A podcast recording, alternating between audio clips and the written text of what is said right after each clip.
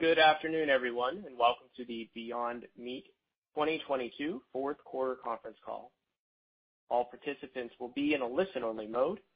Should you need assistance, please signal a conference specialist by pressing the star key followed by zero.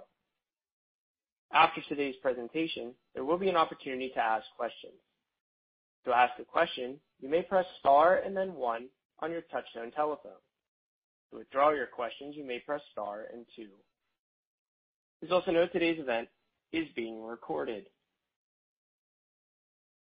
At this time, I'd like to turn the conference call over to Teri Witteman, Chief Legal Officer and Secretary. Please go ahead. Thank you. Good afternoon, and welcome. Joining me on today's call are Ethan Brown, Founder, President, and Chief Executive Officer, and Lubi Kutua, Chief Financial Officer and Treasurer. By now, everyone should have access to the company's fourth quarter and full year 2022 earnings press release filed today after the market closed. This document is available in the investor relations section of Beyond Meat's website at www.beyondmeat.com. Before we begin, please note that all the information presented on today's call is unaudited, and during the course of this call, management may make forward-looking statements within the meaning of the federal securities laws. These statements are based on management's current expectations and beliefs and involve risks and uncertainties that could cause actual results to differ materially from those described in these forward-looking statements. Forward-looking statements in the earnings release that we issued today, along with the comments on this call, are made only as of today and will not be updated as actual events unfold. We refer you to today's press release, the company's quarterly report on Form 10-Q for the quarter ended October 1st, 2022, and the company's annual report on Form 10-K for the fiscal year ended December 31, 2022, to be filed with the SEC and other filings with the SEC for a detailed discussion of the risks that could cause actual results to differ materially from those expressed or implied in any forward-looking statements made today. Please also note that on today's call, management may make reference to adjusted EBITDA, which is a non-GAAP financial measure. While we believe this non-GAAP financial measure provides useful information for investors, any reference to this information is not intended to be considered in isolation or as a substitute for the financial information presented in accordance with GAAP. Please refer to today's press release for a reconciliation of adjusted EBITDA to its most comparable GAAP measure. And with that, I would like to now turn the call over to Ethan Brown. Thank you, Teri, and good afternoon, everyone. The fourth quarter of 2022 ends a challenging year for our business and category, one marked by persistently high inflation and trading down by consumers among proteins, slowing economy in key markets, and increased competitive activity. Against this backdrop, we took decisive actions to set our business on a course to achieve cash flow positive operations within the second half of 2023, a target that we stand behind today. In order to accomplish this important milestone, as I shared in our last quarterly call, we are transitioning our business from an operating model that prioritized growth above all to one that prioritizes cash flow and sustainable long-term growth, and we are executing well against this goal. While there is still much meaningful work to do, we are pleased to report net revenues toward the high end of our guidance range, along with 14 percentage points of sequential gross margin improvement in the fourth quarter and over $12 million of OpEx reduction versus the third quarter. We are achieving these early wins as we focus on the three pillars of our full force pivot. As a reminder, these are as follows. First, the implementation of lean value streams across our beef, pork, and poultry platforms with a laser focus on margin expansion and OpEx reduction. Second, an emphasis on cash flow accretive inventory management with a near-term focus on profit dollars versus maximizing percent margin. Third, a focus on opportunities to support near-term growth and consumer trial and adoption, particularly in our core SKUs, appropriately balanced against streamlined activities in support of our most valuable long-term opportunities. In my comments today, I will share more detail on our progress with respect to each of these pillars.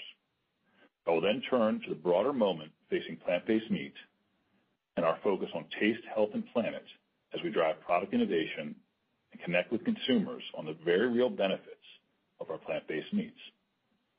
Before diving in, let me pause here to bring back into focus the magnitude of what we are pursuing. We believe the transition to plant-based meat is an important part of our global response to a rapidly deteriorating climate. We believe it is as vast and sweeping an opportunity as any that presents itself as we seek to course correct and stabilize our global climate. And as the history of innovation and disruption teaches us, we can expect that the recent din surrounding our sector will reach a crescendo before succumbing to more reasoned reflection and expanding acceptance as our brand and category achieves taste, health, and price milestones along the path to mainstream adoption. To move through this cycle, however, as aforementioned, we pivoted from growth above all, what we believe is a sustainable long-term growth model, and nowhere is this transition more evident than in the centerpiece of our first pillar, the establishment of lean value stream management of our beef, pork, and poultry platforms. As anyone who has implemented a lean transformation knows, fundamental transition does not occur overnight. We are no exception. However, we have confidence that the effort, properly done, will over time generate outsized gains. We are demonstrating clear and meaningful early progress. Beginning with margin expansion, we were encouraged by the 14% improvement, which reflects, among other actions, our efforts to right-size our production networks, in-source a greater share of our production volumes, and efficiently manage production staffing levels during a period of subdued volumes. We restructured certain agreements and successfully reduced our North American external manufacturing footprint from a peak of eight co-manufacturers in 2022 down to three today. This difficult but much-needed work to consolidate our network substantially reduces or eliminates altogether our exposure to certain underutilization or idle time penalties, allowing us to avoid an estimated 8 million of potential fees in 2023. We plan to continue this optimization work with our co-manufacturing network, as well as insourcing more of our volume as we progress. Also in support of margin restoration, we are restructuring certain operating activities related to Beyond Meat Jerky, intended to drive further gains in the margin profile of this product line. Though we can't get into specifics today, we look forward to providing further information around these efforts in the near future. Turning now to operating expenses. We were pleased that in 2022, we reduced our OpEx from 97.8 million in Q1 to 62.8 million in Q4, a 36% decrease that put operating expense below our mid-60s target that we provided during the Q3 earnings call. On a sequential basis, we reduced OpEx by 12.1 million, or approximately 16%, reflecting early delivery against the 39 million in annualized cost savings we communicated in October. In the near term, we think Q4 is generally representative of our expected level of spending on a quarterly basis. However, over the long term, beyond 2023, we expect to pursue further efficiencies through our lean program generally, greater investments in automation and business process optimization, tighter transportation management, and source-to-procure processes, among others. Importantly, these investments are either already underway or in the late stages of evaluation. Additionally, as we exit 2023, we expect to benefit operationally from the ongoing consolidation of our real estate footprint here in the Los Angeles area as we transition all of our L.A.-based employees to our new headquarters facilities and begin to exit some of our other existing leases. We believe that fast-paced innovation, specifically the Beyond Meat Rapid and Relentless Innovation program, is not well served by the dispersed workforce that characterized COVID in much of the last several years. As we bring more of the employees into our new headquarters and enforce our operating model in which remote work is the exception and not the norm, we expect to benefit from the immensely valuable energy and productivity that comes from sustained, focused, in-person collaboration and problem-solving. Moving now to our second pillar, aggressive management and reduction of our inventory. We can report that we reduced our inventory balance by 48 million or 17% from Q1 to Q4, allowing us to deliver on our 2022 objective of having inventory be a net generator of cash for the year. We intend to accelerate this momentum in 2023. Here again, we are relying on lean value streams across beef, pork, and poultry to increase visibility into and focus on optimal inventory levels, and have recently invested in systems that we believe will substantially improve our ability to manage inventories across our global network of manufacturing sites and warehouses. Big-ticket items include the pace and timing of our committed pea protein deliveries, resetting our WIP and finished goods stock to levels to better align with our anticipated production volumes and demand levels, and exploring alternative avenues for inventory items with greater than required current stock levels, among others. Increasing sales velocity, especially on our core items, is of course the most effective and cash flow accretive way to work down our inventory levels. In this regard, as we shared on our last call, we have designed certain time-bound trials and pricing programs to drive stronger velocities, and we are encouraged by early results. Specifically, where we have implemented such programs, we have been pleased to see not only an acceleration in unit velocity, but importantly, an increase in takeaway dollar growth as well. Success of these pricing tests and programs reinforce at least two important points about our current and long-term value proposition. First, as I've noted previously, it seems reasonable that consumers may retreat from protein that can be 2x the price of its animal-based equivalent during periods of intense inflation and reduced buying power, and that a reduction in price given this dynamic would spur increased consumption. Second, the success of these time-limited pricing tests points to the centrality of our cost down initiative and our goal of putting in place unit economics that support price parity of animal protein over time. I'll now move to our third pillar. That is specific actions to encourage near-term growth, even as we remain committed to our most valuable long-term opportunities. One, we continue to focus on restoring growth within our core product offerings in the fresh section of grocery by working closely with our retailers on targeted promotions, bringing innovation to our core fresh product set, and clear messaging around the taste, health, and planetary benefits of going beyond.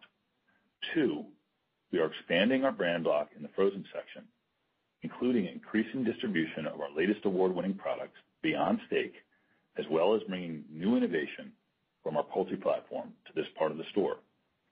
Three, turning to general food service, we are seeing some early wins in a more narrowly focused set of priority segments and look forward to sharing these with you as the year progresses. On the subject of strategic partners, we are thrilled to highlight the growing success of the McPlant platform, as illustrated by, among other developments, the addition of McPlant nuggets in Germany as a regular menu item across 1,400 locations nationwide, along with the McPlant burger. McPlant nuggets are the second plant-based protein co-developed by Beyond Meat as part of the McPlant platform and will also be offered as an option in Happy Meals in Germany. We are also pleased to share that after successful launch of the McPlant burger in the U.K. and Ireland last year, the Double McPlant was recently introduced across U.K. and Ireland restaurants nationwide for a limited time. In Austria, the Smoky Barbecue McPlant burger was recently introduced for a limited time, joining the McPlant burger. It is now a regular menu item. The McPlant burger continues to be offered for a limited time across Portugal while remaining a regular menu item in the U.K., Ireland, Austria, and the Netherlands. Turning to Yum!, our products are regular menu items at Pizza Hut restaurants across Canada, the U.K., Singapore, El Salvador, Guatemala, and Sweden. I'd like to now turn focus to the important topic of the health and nutritional profile of our products. The drummed-up misperception that our products are overly processed and utilize complex ingredients, coupled with misguided comparison of our products to whole vegetables instead of the animal meats they are intended to replace, comes at a cost. The cost, in my view, can be measured in human health. I will return to our five-year research program with the Stanford University School of Medicine, the Plant-Based Diet Initiative. You may recall the program's first clinical trial, published in the prestigious American Journal of Clinical Nutrition, assessed a group of healthy adults who alternated between an eight-week period consuming animal protein two or more times a day and an eight-week period consuming Beyond Meat products two or more times a day. Now, here is the important part to focus on. For the eight-week period when the participants consumed Beyond Meat, researchers found a statistically and clinically significant drop in LDL cholesterol, what is commonly referred to as bad cholesterol. Researchers further found a decline in TMAO, a compound found in the gut that is associated with heart disease and certain cancers. We will continue to support such studies without control over design or outcome. As we've announced, we have recently expanded our work in this area through a three-year agreement with the American Cancer Society to advance research on plant-based meat and cancer prevention while expanding the relevant clinical database.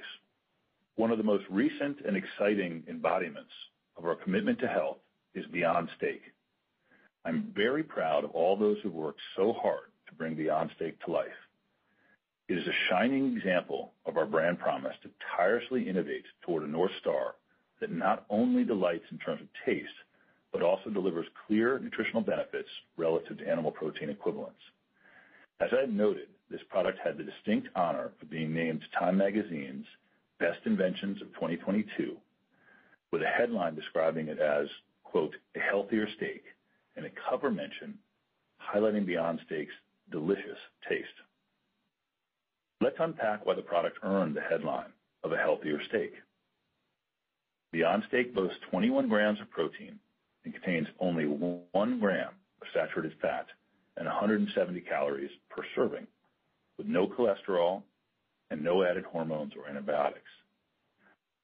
This can be contrasted with the serving of a leading brand of animal protein steak strips, with Beyond Steak offering 15% more protein, 62% less saturated fat, and zero cholesterol compared with 50 milligrams per serving. Beyond Steak's clean ingredient deck is also worthy of focus. It is as follows: water, wheat gluten, fava bean protein, expeller-pressed canola oil, salt, natural flavor. There is then less than 1% of the following: spice, garlic powder, onion powder, pomegranate concentrate, yeast extract, sunflower lecithin, fruit and vegetable juice color. As with our other products, the striated muscle structure of the steak piece itself is accomplished by running plant protein through heating, cooling, and pressure, a physical rather than chemical process, which utilizes intellectual property we've developed on equipment that in other sectors of the food industry is used to produce such staples as pastas and cereals. Moving past our process and ingredient deck, before leaving Beyond Steak, I'd like to now turn to the fava bean itself. I will be traveling next week to the Dakotas to meet with some of the farmers who grow the fava beans from which our protein is sourced. As I've spoken about many times, I have deeply rooted respect for the American farmer, including those whose family farms center on animal agriculture. I am intimately aware of the entrepreneurial journey they are on, often across generations, the difficulty and financial risk associated with their work, and the critically important role they play in our culture and economy. It is my strong and informed belief that the innovation and shift in protein we are pursuing is broadly an economic win for American agriculture. And in our messaging this year, I look forward to taking the consumer back to the farm to learn about how the protein for our plant-based steak is grown, the expanded economic benefits that accrue to the farmer, and the attendant sustainability gains for soil, climate, and water. There is goodness here, and along with our growers, we are proud of it.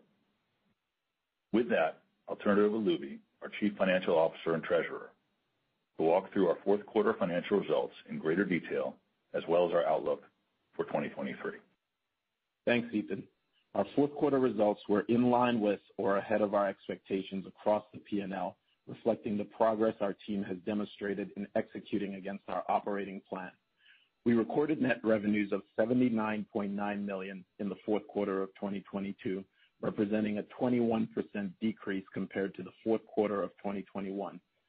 For the full year 2022, this translates to net revenue of 419 million toward the high end of the guidance range of $400 million-$425 million that we provided at Q3 earnings. As we have shared on our recent earnings calls, our top-line results primarily continue to reflect soft demand in the plant-based meat category, particularly within our core subcategory of refrigerated. And as Ethan mentioned, we believe persistently high inflation, a slowing economy, increased competition, and trading down behavior by consumers among proteins are all negatively impacting growth for our category and our brand, though we do believe this is transitory.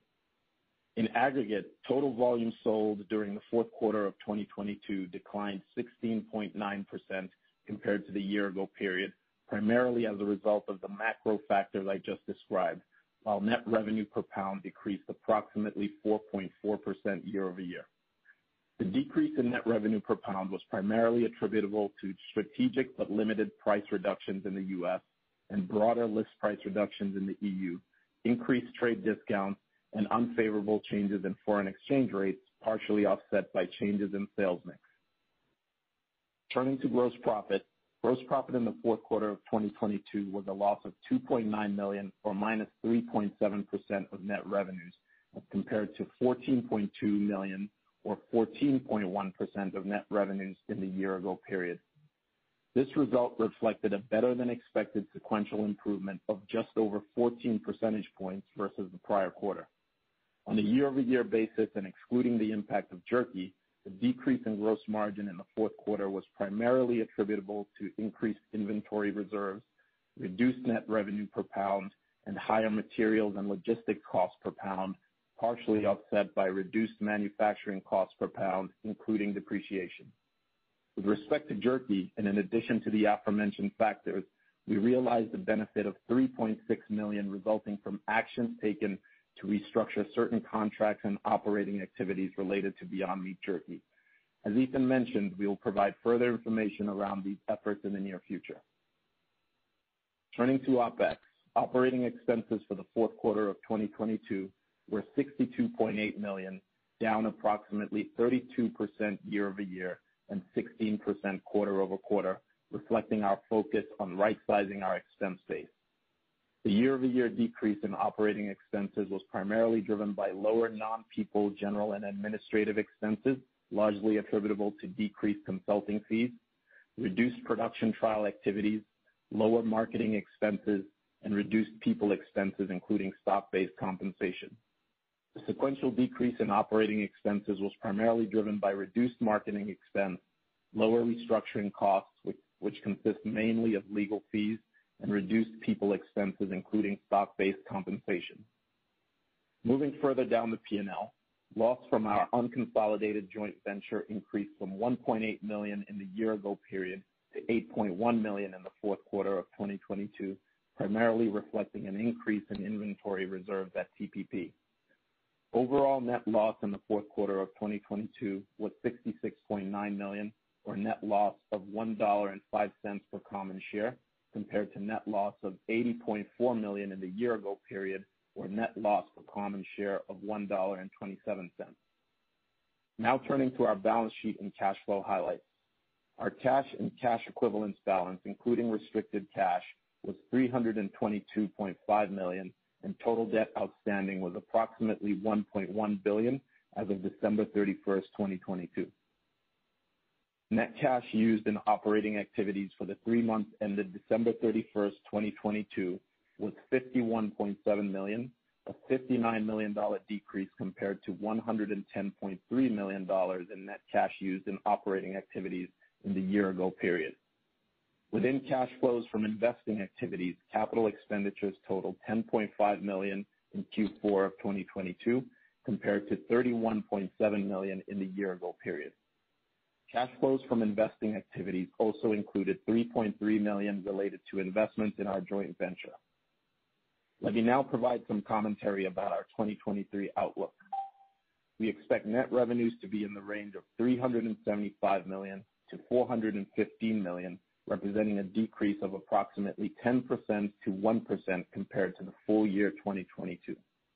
In terms of the distribution of revenues for the year, On a percentage basis compared to their respective year-ago periods, we project a net sales decline in the mid-teens range in the first half of 2023 and net sales growth in the low double-digit range in the second half of 2023. Gross margin is expected to be in the low double-digit range for the full year 2023, beginning the year slightly positive and increasing sequentially throughout the year. Total operating expense is expected to be approximately $250 million for the full year 2023, weighted slightly more heavily towards the front half of the year as we expect to invest disproportionately more behind marketing activities in the first half.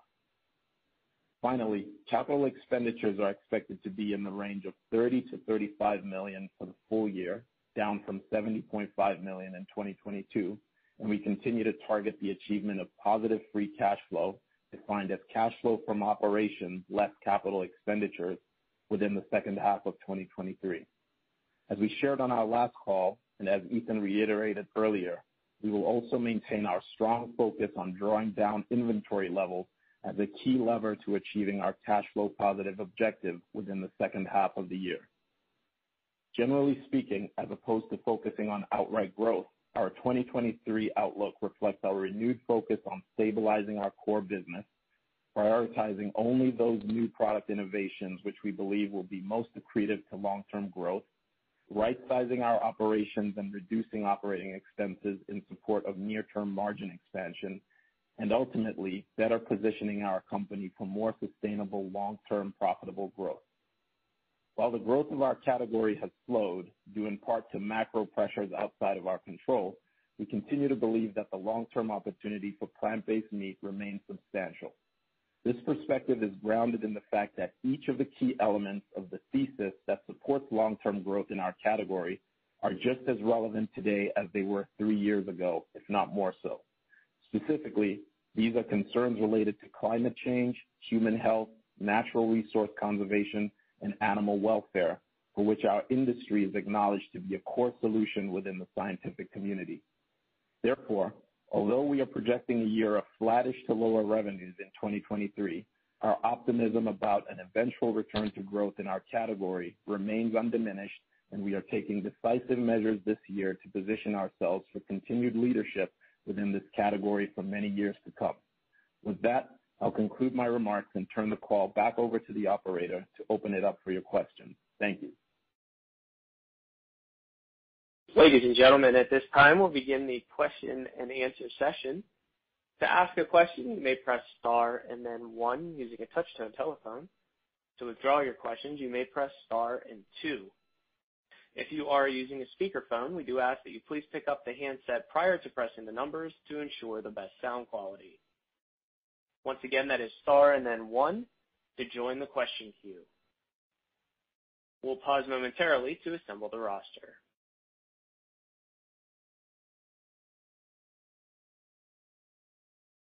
And our first question today comes from Ken Goldman from JPMorgan. Please go ahead with your question. Hi. Thanks so much. Um, I wanted to ask a little bit about the guidance for 2H 2023 sales to grow in that low double-digit range.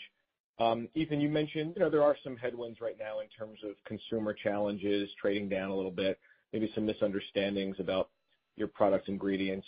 I'm not sure if you're expecting those to kind of reverse a little bit in the back half. I wanted to maybe get a little bit of a better sense of what the key drivers are that maybe underpin that that outlook for growth to rebound that way. Thank you.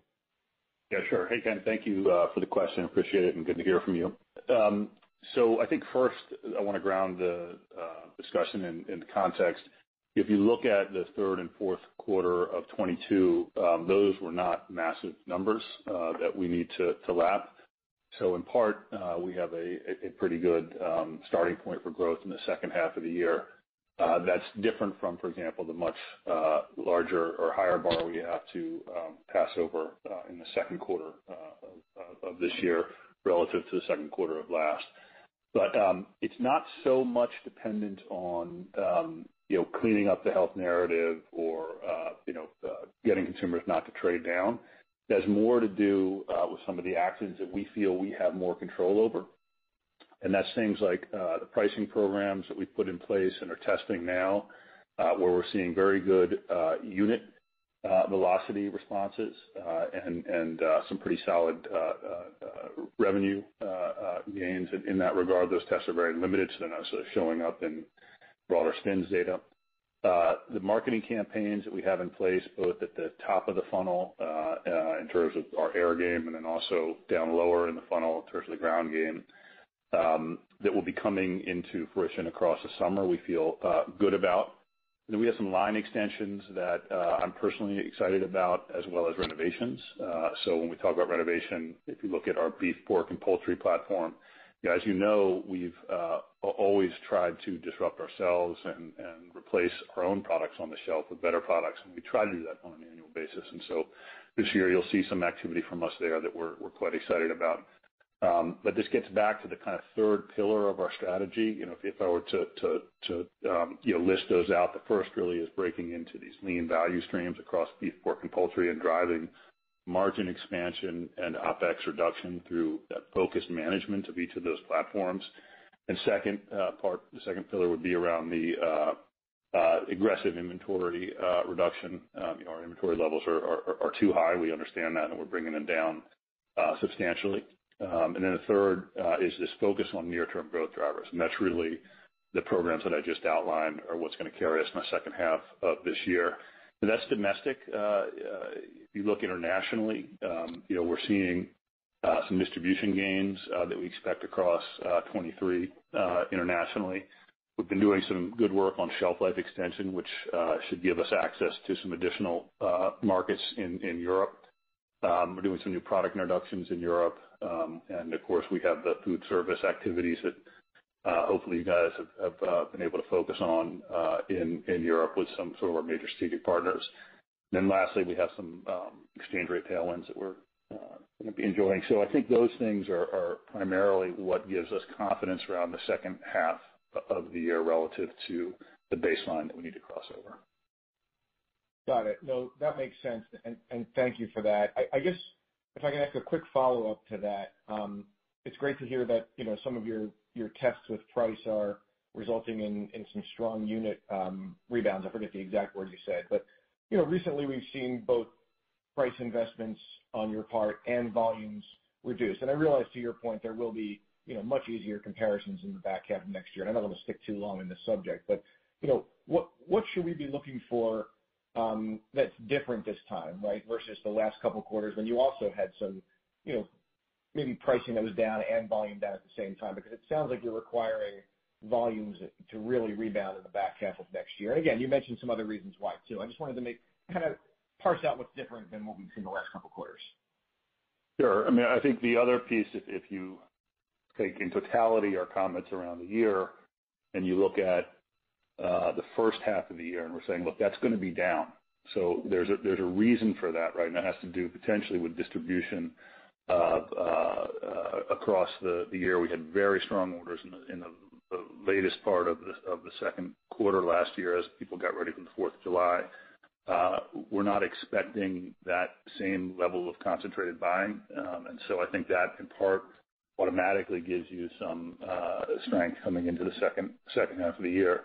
But on your question around pricing measures, you know, this is not really around trade uh, so much as this is around uh, a kind of strategic look at uh, teasing out what happens when the consumer faces a decision to buy animal protein or Beyond Meat with a price delta that is not as significant as it's been in the past, right? And so we're doing these target tests not only Uh, sort of more closely around that question versus just a discount, but uh, also in uh, retail segments that we know the consumer is more likely to respond to our brand than in other segments. So there's a highly focused nature to the pricing tests.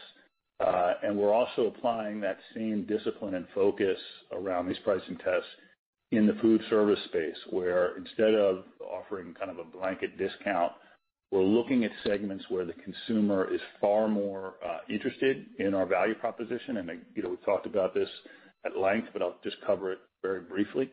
You know, for folks that are that are older, 40 and older, it tends to be really around the health message and the benefits they can derive from going beyond. For folks who are younger, let's say, you know, uh still in school age, and in their 20s and 30s, they are much uh, more receptive to our climate messaging and the climate benefits that we're able to bring uh, uh, to their consumption choices. And so we're coupling our pricing with those types of messages for the right consumer in the right demographic. Got it. Thanks, Ethan. Mm-hmm. Sure. Our next question comes from Peter. Go ahead. Our next question comes from Peter Galbo. I was going to tease Ken about the Eagles, but uh, I'll do that for the follow-up call. Keep going. Our next question comes from Peter Galbo from Bank of America. Please go ahead with your question. Hey, guys. Good afternoon. Thanks for taking the question. Um, maybe Lubi, just to start as a clarification point, like in the revenue guidance, you know, understanding the differences between first and second half, but just how much of that is um you know the ship-in factor from steak? Obviously, I know you're going to be lapping um, jerky from last year, but but how much contribution are you at least embedding from the steak product in 2023? Yeah. I think certainly um, steak is going to be a uh, more of a contributor to our um, revenue growth uh, in 2023 than obviously it was in 2022 because we introduced it Um, pretty late in the year last year. And so it will be um, a driver, I think, um, throughout the year. Uh the the the the real driver, I think, of the the difference in terms of the the revenue cadence, the delivery of revenue for 2023 is related to some of the factors that Ethan talked about, right? So, you know, in the near term, you know, we are la we are lapping a stronger first half of 2022.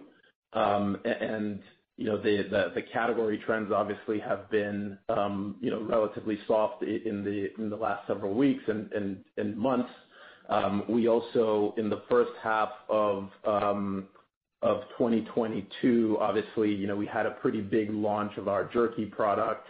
Um and so you know, we do expect that the the decline in revenue Um, that you see in the first half of the year will be um, obviously you know relatively steep. We said mid-teens decline. And then, you know, for all of the reasons that Ethan mentioned, we expect um the uh, uh, sort of uh, trajectory of the contribution from some of the new products, et cetera, to um, to be much more meaningful in the second half of next year of this year. Got it. No, that's helpful. Ethan, maybe just to follow up on Ken's question, and thinking about more from the cash flow and an inventory standpoint. You know, like uh understanding the drawing down inventory makes sense if you're in you know, in harvest mode. Um, but just given you know, if you're assuming a return to growth in the second half, you've drawn down on inventory, you know, how do you kind of thread the needle of making sure that your in-stock rates and your fill rates are are up to par with you know what you need for your retail customers Um, and your food service customers, if that is going to be the case of running with kind of leaner inventory? Um, just would be helpful to get your thoughts there. Thanks, guys. Yeah. No, sure. That's a great question. Um, so I think it gets back to uh, the organization across these value streams, uh, which gives you a lot uh, greater clarity into, for each beef, pork, and poultry, how you're doing relative to the demand signals you're getting. It's just a more manageable set of activities. I think we've also reduced the uh, number of uh, uh, large customers that we're doing um, bespoke or novel products for. Uh so it allows us to carry a more common set of inventory across the customer base. Um and then I think shifting into some of the new business systems we're using, it gives us much greater visibility across our network. Helps a lot. Uh, the consolidation of our uh, manufacturing footprint, as I mentioned, I think in my remarks, you know, going from kind of eight different co-packers at the peak in 2022 to three, and then our own internal production process. Things just get a lot simpler as you start to implement some of these disciplines. And uh, it's a major emphasis for our company, this second pillar in our strategy, which is around reducing inventory. The team's doing a great job at it. I think they're having fun doing it. Um and we're pushing ourselves to, over the course of the next year, uh, move from this growth at all cost model uh, to one where we really start to shine around uh, best-in-class inventory management and to get more in line with companies that are managing their inventory according to a lean discipline. So it's not without effort. We'll make mistakes along the way. Um, we we are pretty confident that we can serve uh, uh, a kind of resurgence in demand with a much more efficient uh, inventory and production system. Great. Thanks, guys. Mm-hmm. Our next question comes from Robert Moskow from Credit Suisse. Please go ahead with your question. Um, hi, thanks. Um, I thought I heard in the prepared remarks some comments about what you'd intended to do with your revolver um, uh, in order to provide a source of cash. Can you be more specific about it? And can you tell me, like does that give you sufficient flexibility that you probably will need during the course of 2023 because you're you know you're still burning and and the balance sheet is getting smaller? Hey, Rob, this is Lubi. I'll take that one. Um so we didn't actually say anything about a revolver in the prepared remarks. Um we we did at one point have a revolving credit facility, which we terminated when we when we did the convertible bond offering.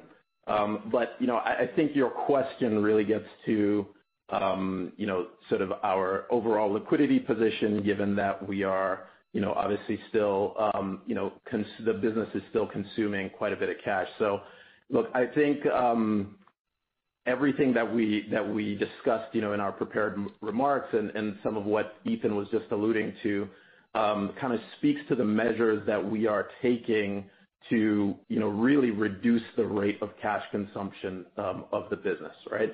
But, you know, we recognize that you know, um even with some of the, I think, more um you know some of the one-time benefits that we believe we're going to be able to capture as it relates to inventory reduction, Um, you know, beyond that, we still have a lot of work to do, right?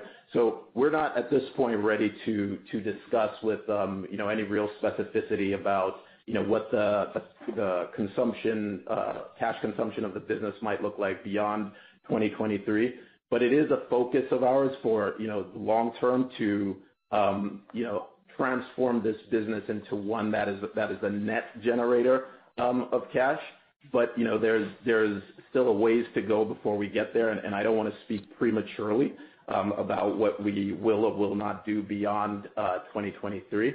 Um, to the broader, you know, I think this is part of where your question was headed in terms of how how we're thinking about the liquidity position. You know, I our thinking there hasn't really changed from what we've shared on last quarters, uh, that we're very focused on it. Um, we you know, continue to evaluate uh, the the various um, options that are available to us, and you know if if it makes sense for us to um, you know, uh, do some sort of a raise and put more of a buffer on the on the on the balance sheet, we will. Um, okay. Uh, maybe one follow-up. Uh, can you give us a sense as to what the drag on the business was in 2022 from plant jerky, either in cash or in earnings or something, um, and what the opportunity might be in 2023 to um to reduce that drag? Maybe that has to do with the contract renegotiation you're talking about. Yeah, that's exactly right. Um, I'll let Lubi give you the specifics on it, but it was uh you know uh not insignificant from an impact on on the business. And uh We've taken a lot of activity. I was very involved in this um you know toward the second half of this year to restructure uh the um the agreements that we have on on production and distribution and things of that nature to make sure that as we move forward, we have more favorable economics around around margin. Now, that's not going to show up necessarily right away, uh, but you can already see some uh, positive movement uh, in that area. Um so while I don't think it's going to be transformative in terms of the entire business, you are going to see better economics on the jerky business. Yeah. And then Rob, in terms of the specific numbers, um so I don't have that in front of me. We can certainly follow up Um, offline on that, and we typically disclose that in our 10-Q, which will be coming out um, soon. Um, but uh, so also, you know sort of as Ethan mentioned, right, we are focused on improving the economics for the jerky business on a go-forward basis. But at this point in time, we're we're just we're not ready to get into the specifics, but we will we will uh share more uh, information around that in the near future. Okay. Thank you. Our next question comes from Jon Andersen from William Blair. Please go ahead with your question. Uh, thanks for the question. Good afternoon, guys. Um, hey.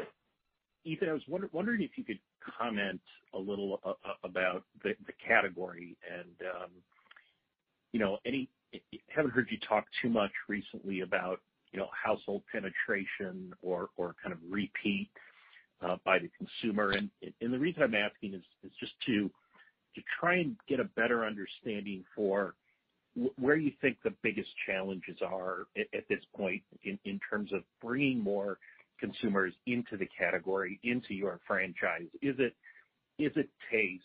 Is it the health perceptions? Is it price?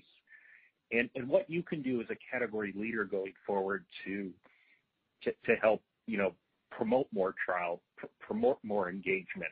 There uh-huh. are 44 parties in this conference, including yourself. Okay. No, I got the question. It's a very good one, and it's obviously something I think about a great deal. And you hit on the buzzwords that I use all the time, uh, both internally, and externally. This category will win over time uh, on three things.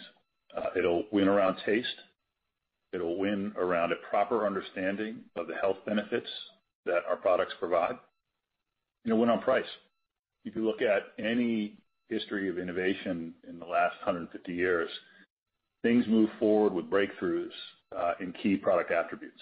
You know, we're all uh, thinking about or driving uh, or looking at potentially driving electric vehicles someday because of the improvements that were made possible by the lithium-ion battery, right? Uh, cell phones, the same thing with some of the technology advances, et cetera. And so uh, you know, I don't read the articles. Uh, uh, it would take all my entire day to do so. But the efforts for you know that people have made to try to call the category, I find sort of just probably not a productive use of energy. Um, you know, there are um, things that we can move forward on a daily basis, and that's what we're focused on. So all the things you just said, improving the taste, making sure the consumer understands the health benefits, and that's our work with Stanford. We have a five-year program with the medical school there, and the results I think I summarized in my comments. Our new project with the American Cancer Society. Some other stuff we'll be announcing later this year in the medical space. Um and even the history of plant-based protein Uh, is one that uh, no one has really bothered to look up in all of this effort to call the category. Um, you know, if you look at um, the work of the Blue Zones researchers, for example, where they talk about you know, the five longest lives uh, communities in the world. One of those is very close to where I'm sitting today. It's in Loma Linda, California. And uh one of the key attributes of that community is a largely plant-based diet. One part of that diet were some of the earliest meat substitutes that were developed in the 1890s by John Harvey Kellogg. Uh so, you know, there's a tremendous health benefit to be derived from transitioning the protein at the center of our plates from animal protein to a plant-based protein and a plant-based meat. Um and the data is there. We need to look at it. We need to keep developing it. But you know, any industry that has the success that we've had is going to face tremendous pushback, and that's the story throughout all of innovation. We're facing that now. We'll get through it. We have uh, data on our side. We're developing more data.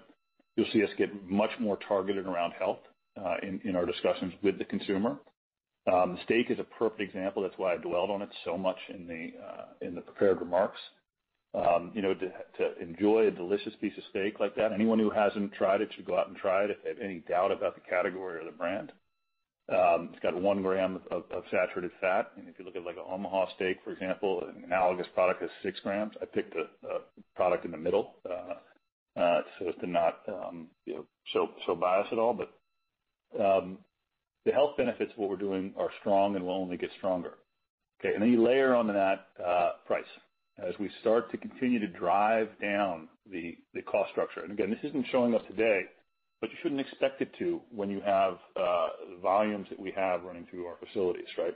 But as our volumes increase and we can start to take advantage of some of the manufacturing improvements we've made, uh, and start to run through some of the ingredients that we've bought at higher cost and higher price and get to some of the lower cost ingredients that we've been able to negotiate, you'll start to see a more sustained uh, lower cost product and then lower pricing.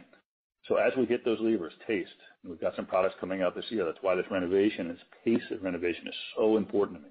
We're gonna keep driving new products out into the market that taste better every year. We're issuing uh, one of our core platforms this year We'll have a product improvement. It's terrific, right? So That'll bring some more consumers in. Then you start to to beat back some of the, you know, drummed up speculation uh, about, about health. You bring more consumers in that way, and then ultimately you give them something that they can afford that's at the same price.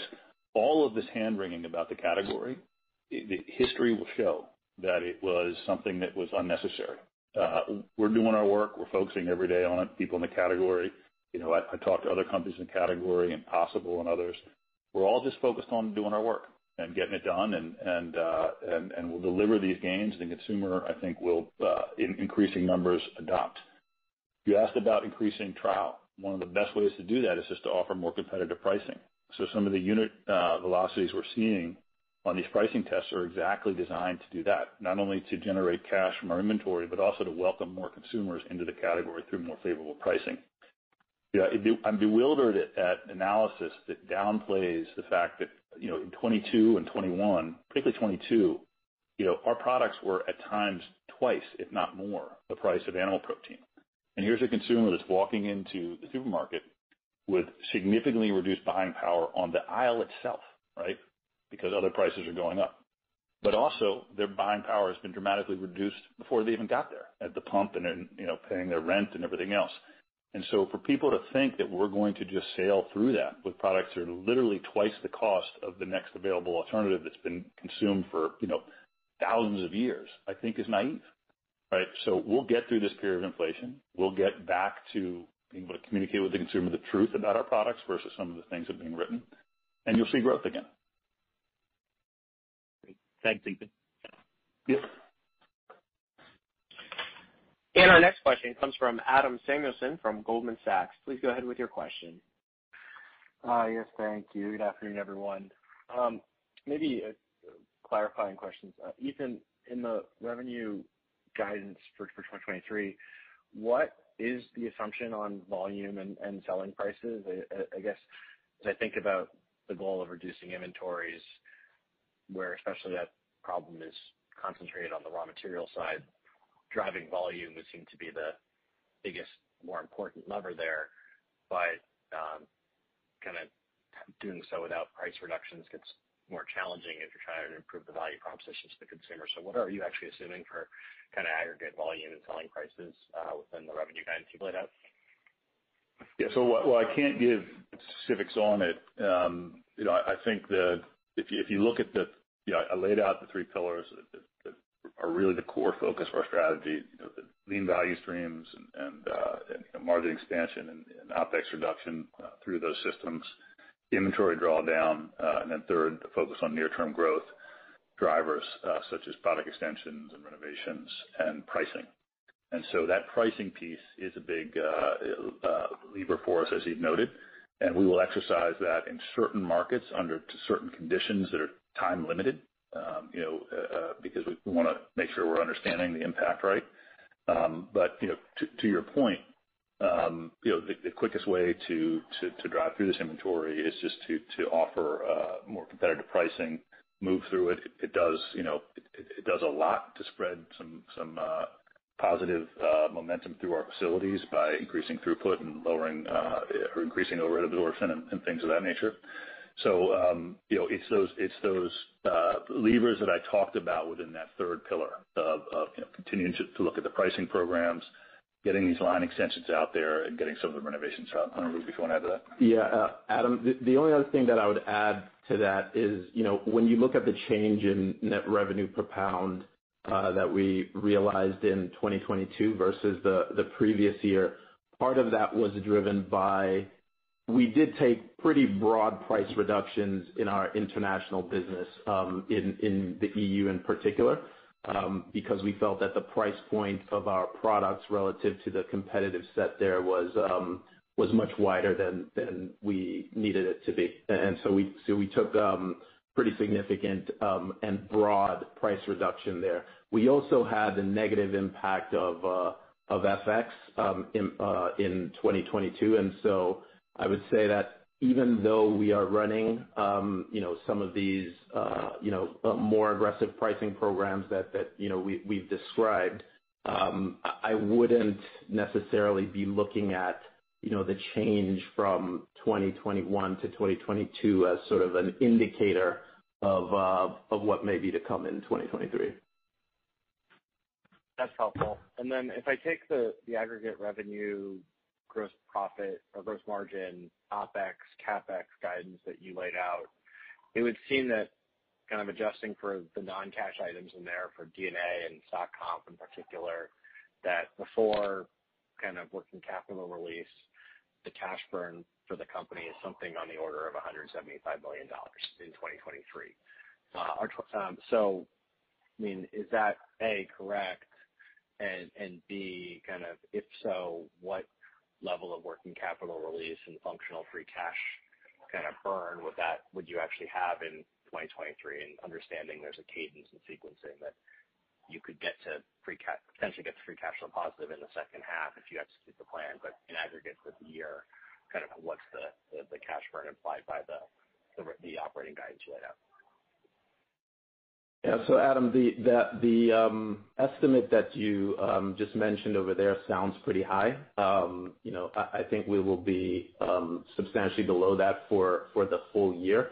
But w you know, we will be uh we will be a net consumer of cash for the full year, even though we do have, you know, this objective to be uh, cash flow positive within the second half of next year. You know, you called out, you know, some of the different components of the build up to that, right? So so we gave you, I think, pretty, um, you know, detailed guidance around revenue, gross margin, OpEx and CapEx.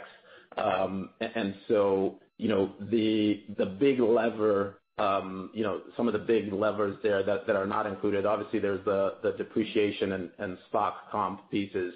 But inventory, um, or the working capital benefit, Um, obviously for us to get to cash flow positive needs to be pretty significant, and that's what we're targeting. Um and so, you know, Ethan mentioned um, the focus, the level of focus that we're placing on inventory reduction and some of the uh, new tools that we've invested in to help us um, be much more efficient in that regard. Um and so, you know, it is an aggressive target, but but we do think, uh, you know, we we have a pathway to get there. Okay. I appreciate that color. I'll pass it on. Thanks. Our next question comes from Michael Lavery from Piper Sandler. Please go ahead with your question. Thank you. Good evening.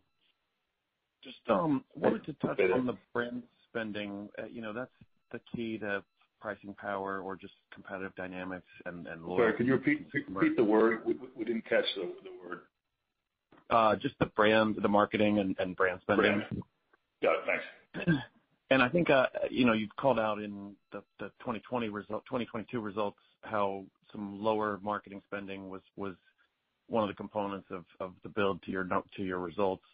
Can you just give a sense of how you're thinking about where that goes in 2023 and how to think about just, you know, making sure that you build the brand equity and try to make sure that that's not part of the cost cuts?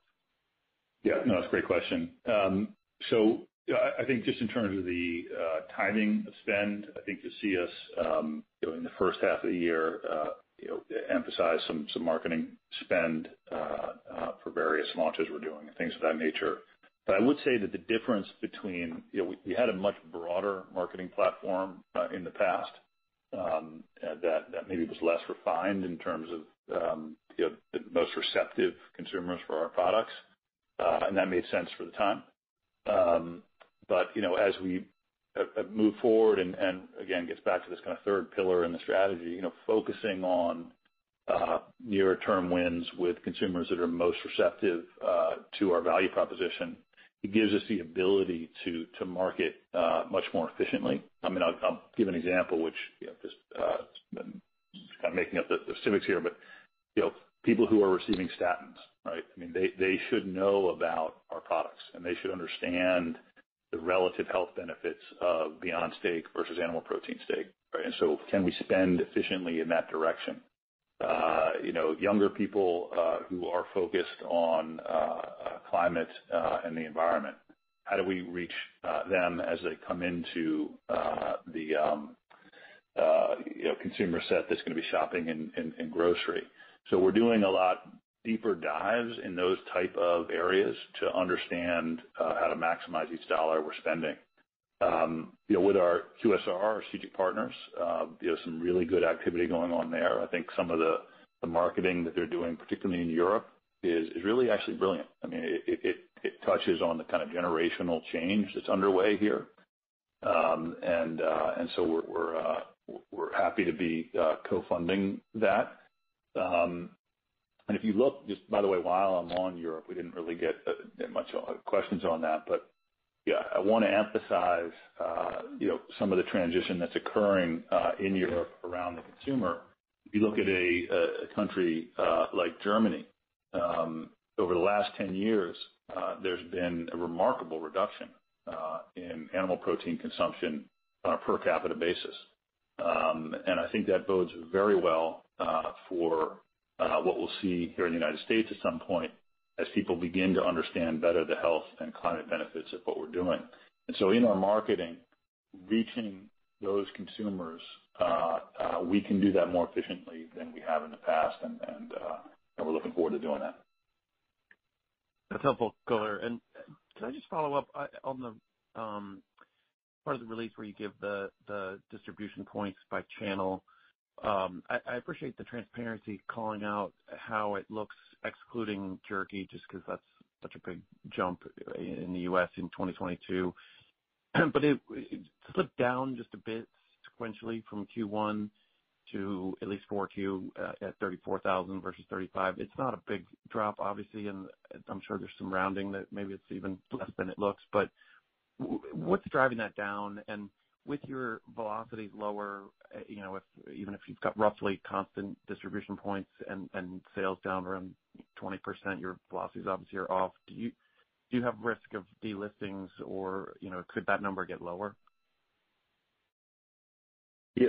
A um in terms of total distribution points, um, you know, I think where we've seen a little bit of loss of um, just number of doors has been in the um, sort of food service channels.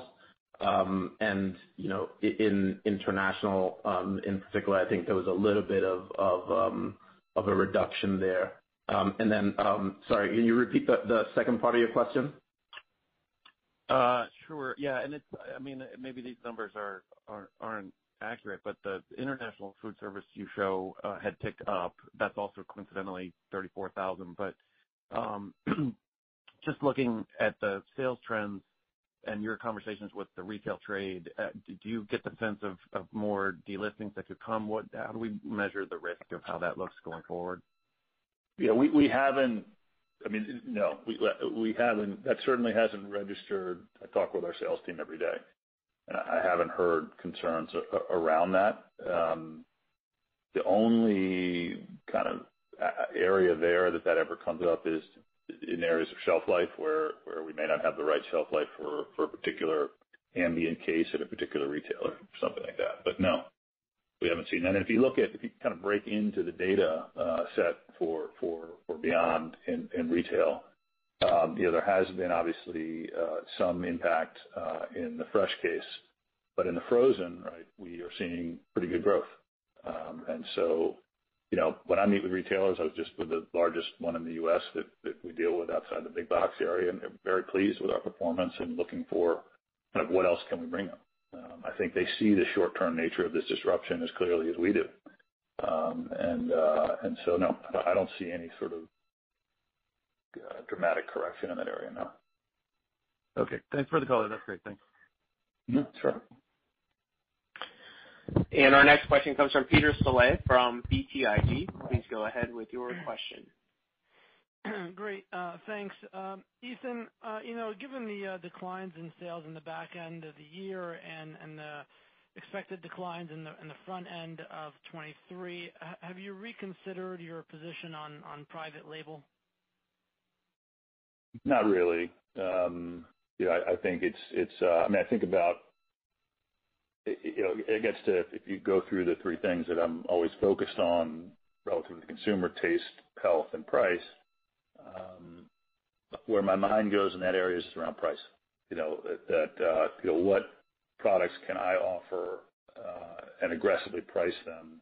Uh, you know, and maybe we striate our brand a little bit and we create you know, um higher cost items and lower cost items. But but no, for private label, I mean, so much what we're doing right now is about efficiency of our production system. And so introducing a whole nother set of uh, activities would be the wrong idea right now for us, I think. Great. And just curious on the uh, price and the trials. I think you said that you've done some tests. Uh, just trying to understand how confident you guys are in some of these in some of these tests that they're actually you're seeing some repeat purchases and not just driving some trial with some of these price tests? Yeah. Some of them, they're small, so they may not be showing up as much as uh as they will. But they've been going on for a while. And so we do have some some data there that suggests that it's not just um you know kind of one-time thing. Key will be whether it helps to grow the category. That's the biggest question that I'm looking to answer. Will it bring new consumers in that before uh, saw price as a major major barrier?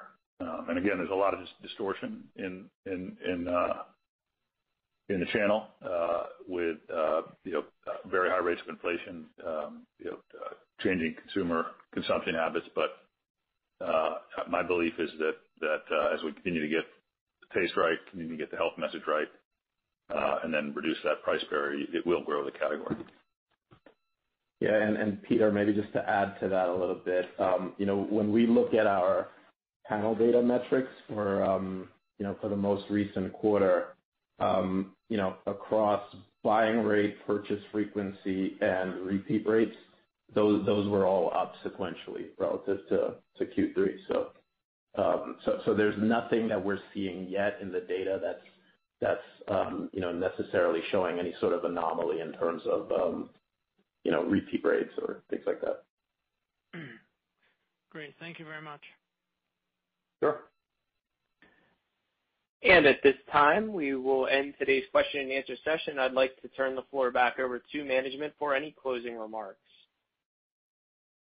Just to say thanks for the questions today. Thanks for joining. Um, you know, we set a change in direction uh you know the second half of last year, and I think this quarter you're seeing the initial results of that.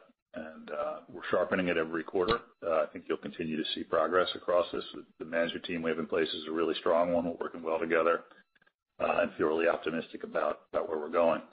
Um, you know, part of the range that we gave is is uh an effort by me to make sure the team is not focused on chasing uh, growth to the point where uh, uh, some of these other more important things around you know uh expanding our margin and uh you know keeping operating expense where it needs to be and driving through our inventory. Those are all the things that I want us focused on right now. And they're doing a great job doing it. And I look forward to coming back next quarter talking more about it. Thanks. Ladies and gentlemen, with that, we'll conclude today's conference call and presentation. We do thank you for joining. You may now disconnect your lines.